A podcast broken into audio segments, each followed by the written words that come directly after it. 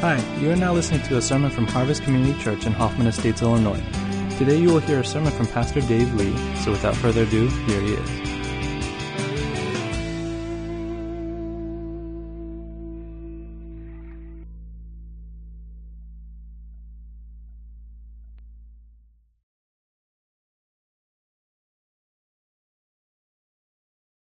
I want to look at a passage from Jesus' Sermon on the Mount where he addressed the issue of honesty, of really saying what we mean and meaning what we say and following through in our words so that we become trustworthy people, people marked by integrity and honesty.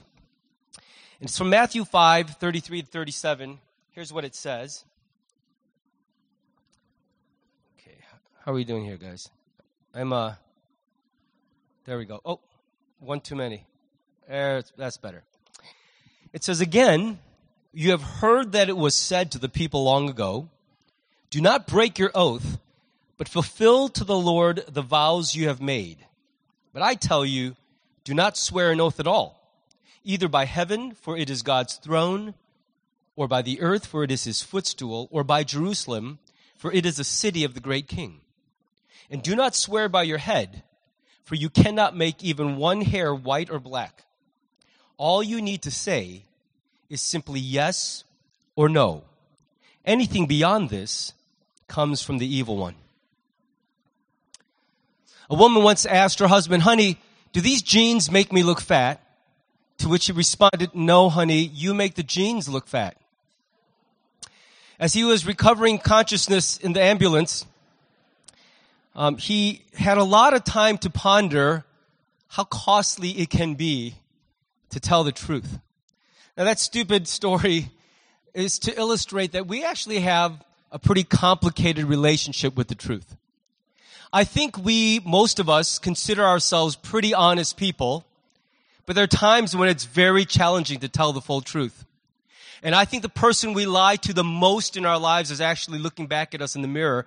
I am staggered at still this point in my life, almost 50 years old.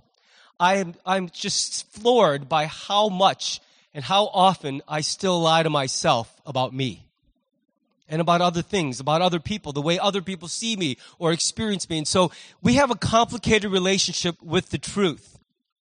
And what makes it harder is when other people speak the truth, we don't always listen or receive so that we stay narrowly focused on our version of the story. We also are kind of jaded with respect to whether other people are telling us the truth. And isn't it true that when someone says something to you, at least half the time a voice inside your head says, let's wait and see. I'm not so sure I'm ready to believe you just yet. Sometimes we roll our eyes. Sometimes we shake our heads because it's not that easy to trust people anymore today. We have a saying in our culture, talk is cheap, because we all recognize that it's really much easier to say something than to follow through and do something that we've said. I have that habit in my life. I find myself saying yes to everything Jeannie asks me. Because like I shared before, future me is an awesome guy. And today me has a very high view of tomorrow me. And today me makes lots of promises for tomorrow me, believing he's going to be an awesome dude and follow through.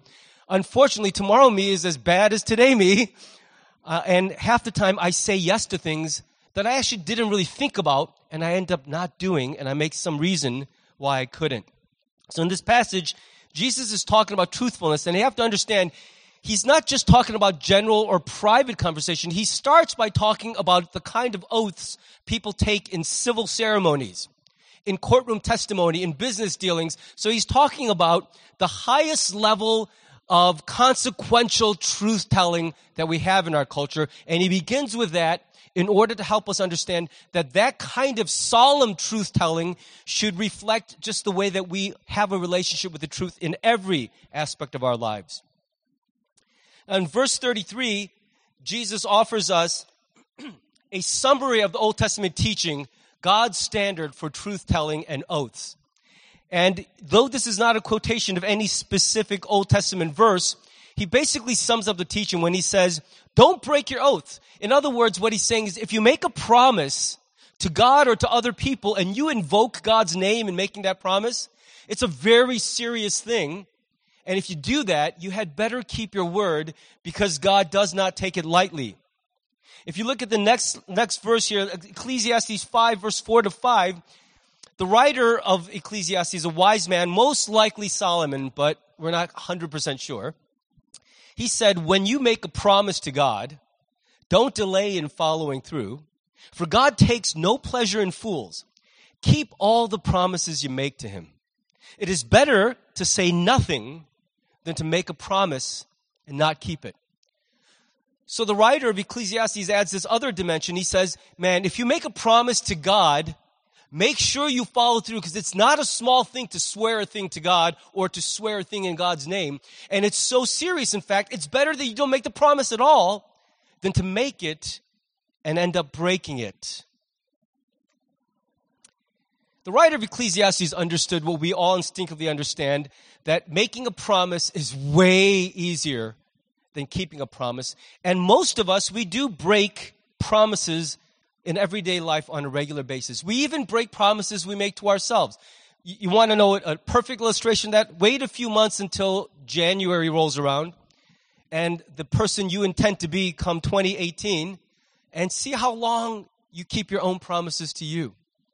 That's just the way we are, and we become cynical because we realize for as earnestly as we intend to keep these things, it is incredibly difficult to keep a promise. And when we make a promise invoking God's name, it is really serious. And so there's a tension that wells up in us. And we know because it is so hard to keep our word, when a solemn occasion arises where keeping our word is particularly important, we have these very serious ceremonies where we kind of add a little extra something to it. You think about weddings or inaugurations, or when you're giving a courtroom testimony, or when somebody's sealing a business deal.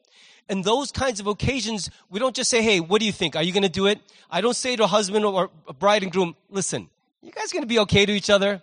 Yeah? All right. Let's save a bunch of money and let's just go live together now. Wouldn't that be awesome for those of you who are frugal? Don't you wish it would work that way? But we have hundreds of friends come out. We spend tens of thousands of dollars, tons of planning, all so that everyone could stand and watch you make that promise in public. Because we understand that on this occasion, we're saying your usual carelessness with the truth is not going to be okay. This is serious. And you got to wake up and realize the promise you're making is huge. That's why we so often in those times invoke God's promise. Think about this. There's only one president in the history of our country who has refused to swear an oath on the Bible in the name of God at his inauguration.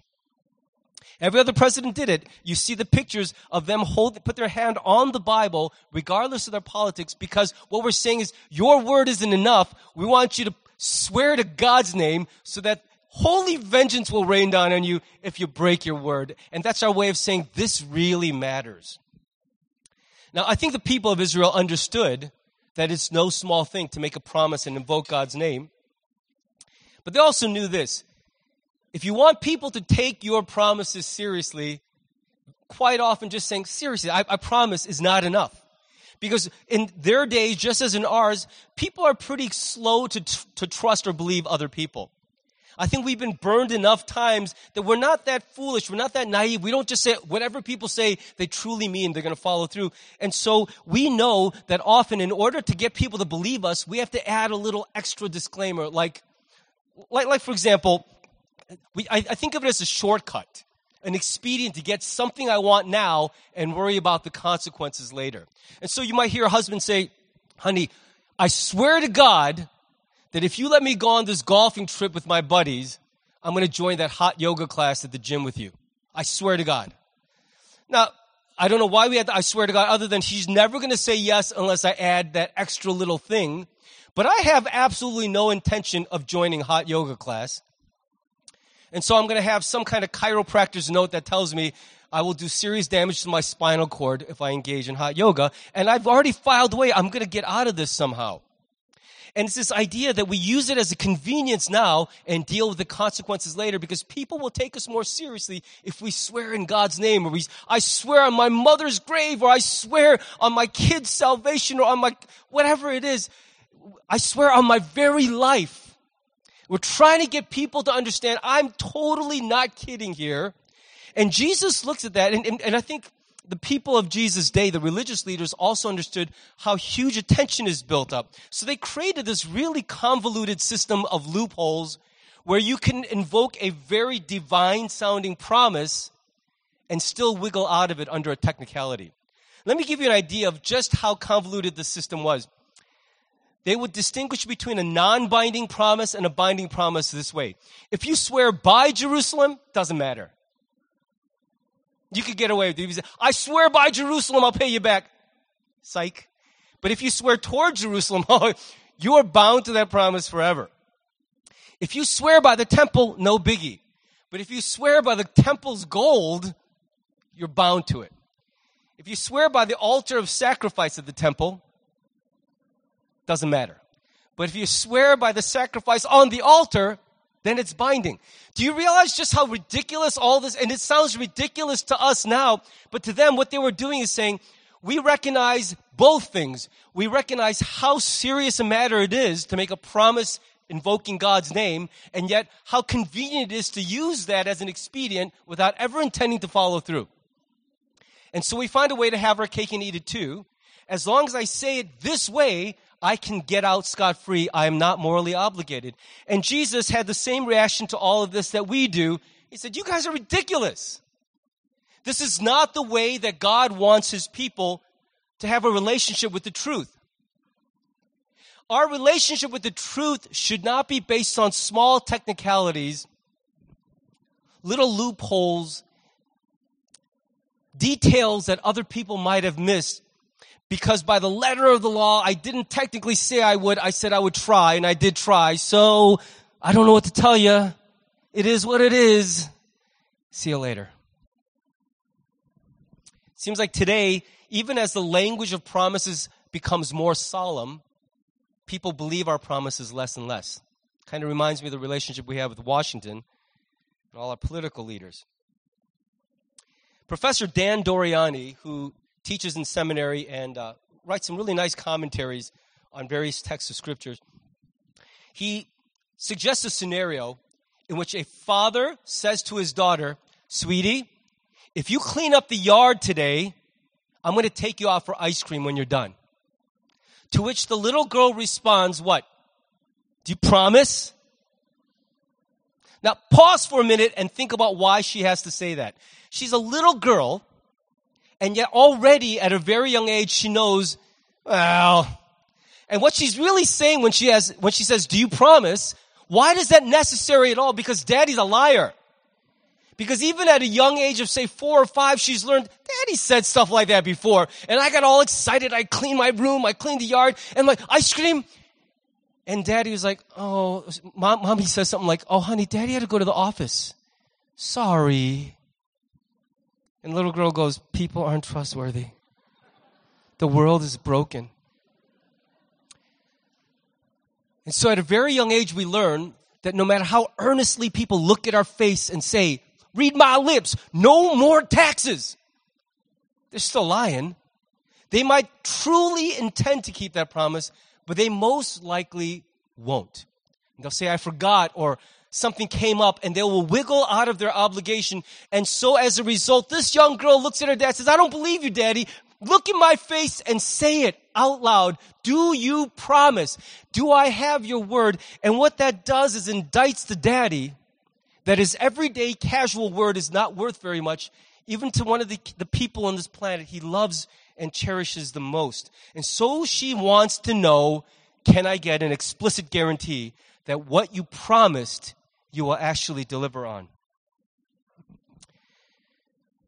I think we know that other people are not trustworthy, but I think we can also admit that we have contributed to the cynicism and mistrust of other people around us too. Haven't you ever made a promise that you fully wanted to keep, but in the end you wiggled out through some really good excuse? Think about the time when you said, yeah, I'll be at your party. I'd love to come to your barbecue. And then that day rolls around, you're like, oh, 3 of my best friends kind of backed out. All these weird people I don't know are going to be there. I'm kind of tired and my back, my sciatica's bothering me. So you call and say, listen, I know I said I'd be there, but, and what you say next is going to be just a complete horrific lie.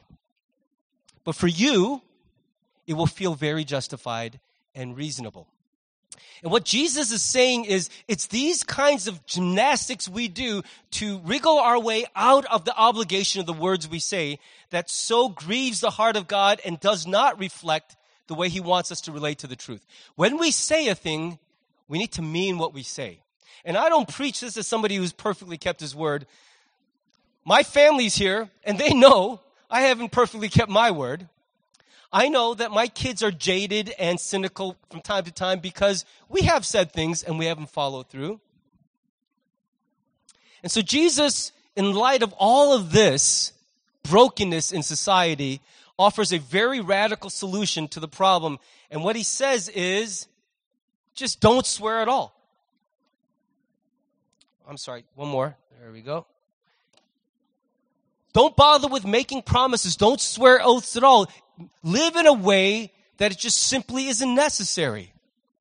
See, the reason promises are needed at all in the first place, if you think about it, is because most of the time we're not serious about what we say. And so a promise is asked for as if to guarantee that this time you're not lying to me. Think about what that says about society and about human nature when we ask anyone for a promise, because what we're saying is most of the time you lie. This time, please don't be lying. I got to know, can I really believe what you say? And so Jesus says very simply, look, instead of making all these oaths by your beard, by the hair of your head, by whatever else, don't bother. Just live in the way that when you say yes, everyone understands that means yes. And when you say no, everyone understands that means no. Be a straight shooter. Follow through on the things you say. Live in a way that, just like the old John Wayne movies, your word is your bond. When you say a thing, it's as good as done. If you live like that, we won't need all of these written contracts and hand-on-the-Bible oaths and swearing-in ceremonies, because what we'll begin to see is when people say a thing, that thing will come to pass. And it doesn't begin in the big things like when you become president of the United States and are inaugurated. It begins with the small things, like when you say to your kids, if you clean the yard, I will take you out for ice cream, and you honor that word. At every level, in every corner of our lives, what Jesus says is, be a person who doesn't say a thing that they don't intend. If what you're really saying is, no, I don't want to go to your party, now spare the person's feelings. Don't say, I don't like you very much. I would prefer not to be in your home, but just say, no, I don't think I'm going to come. Thank you for the invitation. Don't say, yeah, I'll be there, and then plan ahead of time to wiggle out. Tell the truth every possibility that you can. Now, this is a very complicated thing. I read many, many pages discussing whether it's okay to lie when the Nazis are hunting down Jews or you're hiding in your house and all that. And there's 1,000 caveats that if you have time, you want to buy me a drink, we can go out and talk about it till you fall asleep. But as a general rule of life, simply remember this, that God's will for his kingdom people is that we should be the kind of people that when we say a thing, our word is as good as our seal. It will be done, because when I tell you a thing, I tell you what I truly, fully, so help me God, intend to do. My word is my bond, and I live my life with integrity so that I don't cut corners even in small things, casting doubt on whether God's people actually have the right relationship with the truth. Now, that's easier said than done. Jesus says, simply say yes or no. It's simple, but it's not easy, because keeping our word proves to be extraordinarily difficult. Not least of which, because not everybody we make a promise to helps us want to keep that promise to them. Professor Doriani goes on to say this, it is still God's will that we do what we say, especially in solemn settings, when others depend on our words. Even if circumstances change, even if we get a better offer, even if faithfulness becomes difficult, even if the temptation to break a vow seems unbearable, even if keeping the vow brings real loss, even if no one but God will know if we break our vow, we should still do what we say. As I was writing this sermon, My heart was pierced through and through because I happened to walk out of my home office and I glimpsed the box that was under the futon in our family, or in our living room. And it's a big box that I got from my mom's house. It's this Victorian wooden dollhouse made out of balsa wood that you have to use a glue gun to put together. It's a horrific pain in the keister to do. It's one of those projects that would take months and months, and I brought it home to say to my daughter, Zoe, you and Daddy, we're going to do this together next summer. And then I looked at the instruction sheet, and I thought about how many hours. I'm like, oh, Lord, this is going to take over our lives, and I kept putting it off. And I was putting the finishing touches on this message, I walked out and went, oh, man. That'll humble you fast when you're about to preach to others and you realize right there is a reminder to me that it's so easy to promise a thing. But I think what kind of people God wants us to be, no matter how difficult, how inconvenient, even if you said you would take a job and the next hour a headhunter calls you with twice the pay for half the work, in Maui. But you gave that person your word that you would accept their offer. You're left with the conundrum, what kind of person will I be? We always ask, what kind of life do I want to have? But the better question, the more important question is, what kind of person do you choose to be in light of the ever-present reality that God is with us in every word, every deed that we do?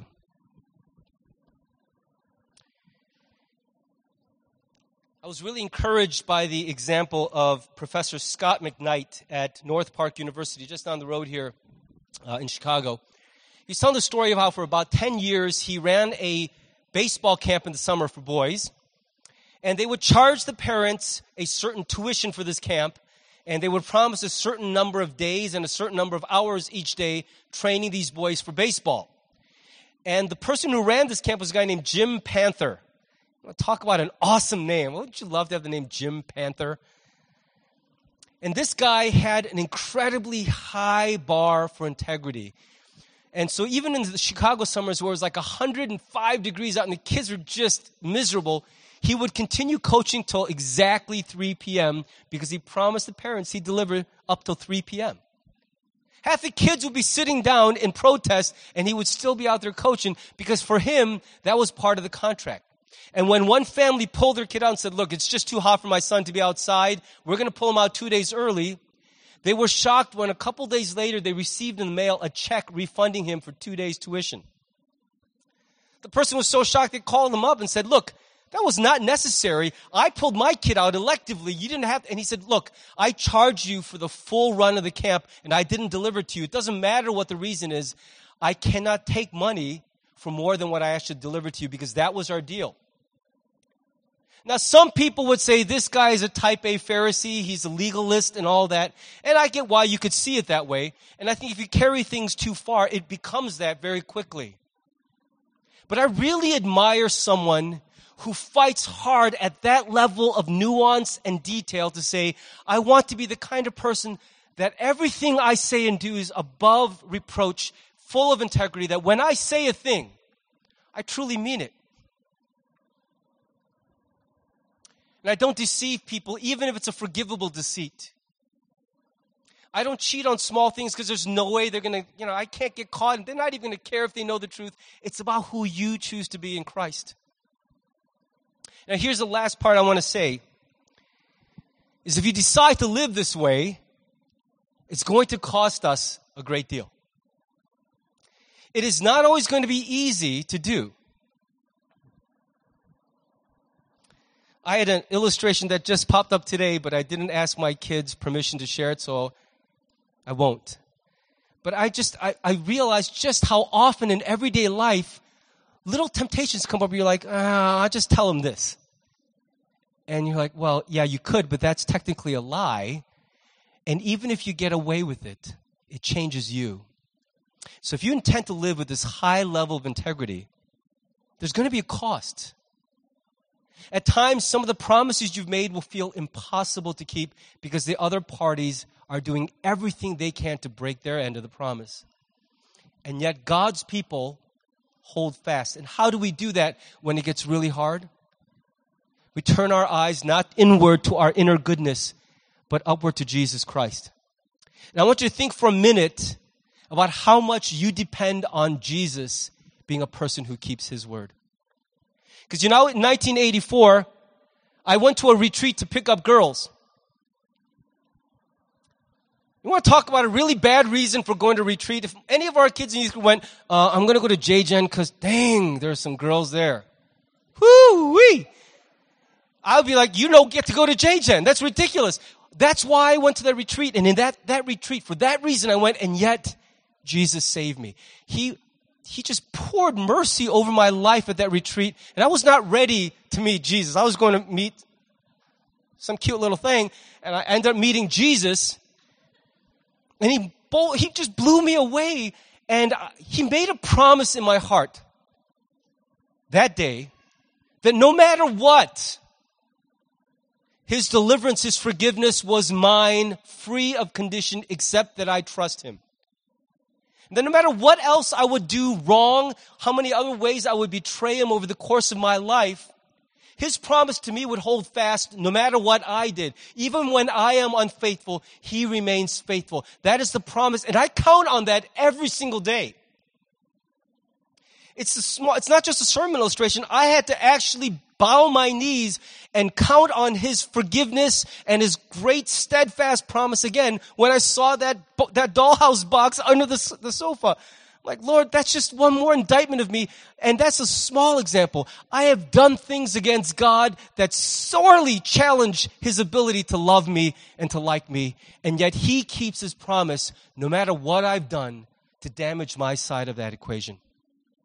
I count every day on a God who keeps his word without fail because he's being true to himself, not just to me.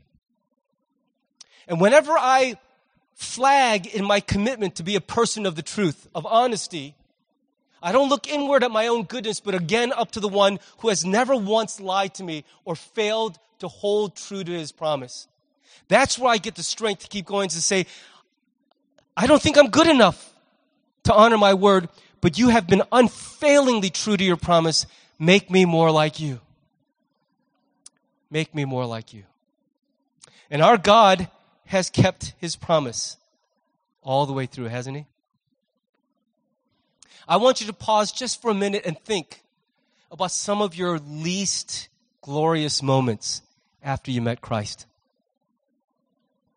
Times when you knew that what you were doing was a stake through his heart.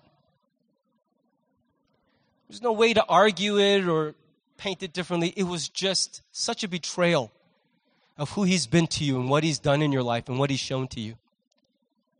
And I want you to think about the fact that this moment today, even in light of that betrayal, his love for you and me has not diminished one bit. That the promise that he gave you that he would redeem you, he would forgive you, he would rescue you, is as strong today as it ever has been. And it's because he's been like that to us that Jesus can hold this revolutionary standard of integrity up for us and say, then in light of this, you be those kinds of people.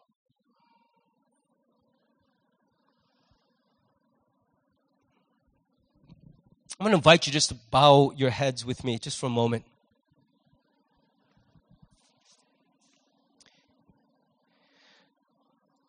I want to encourage you not to be dismissive of this simple message.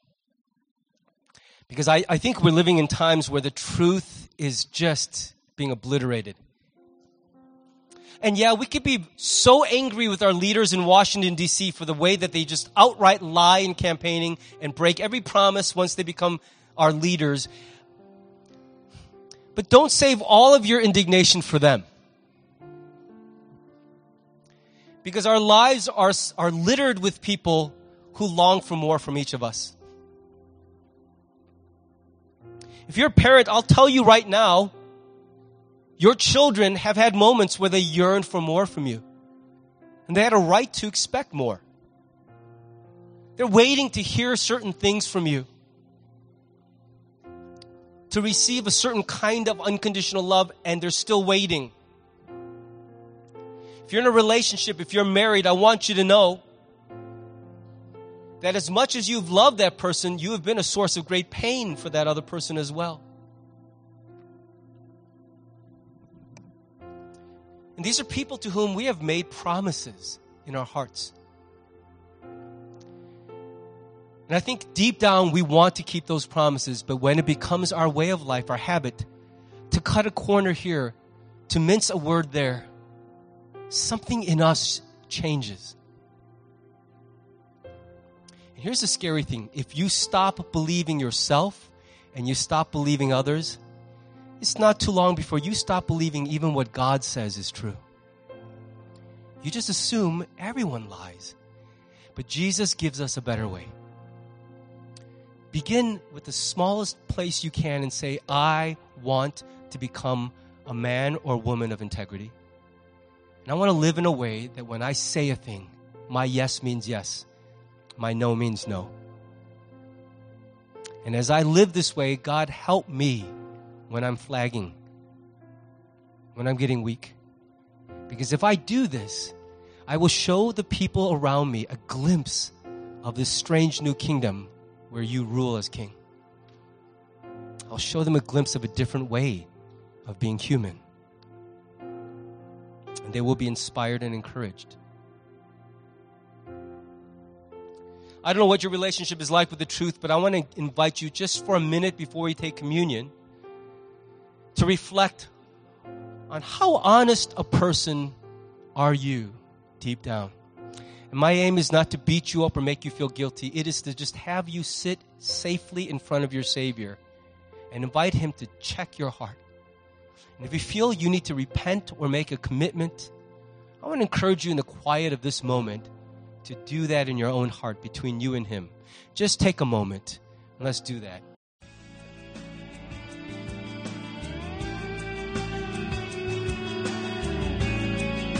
Thanks for listening to the sermon from Harvest Community Church.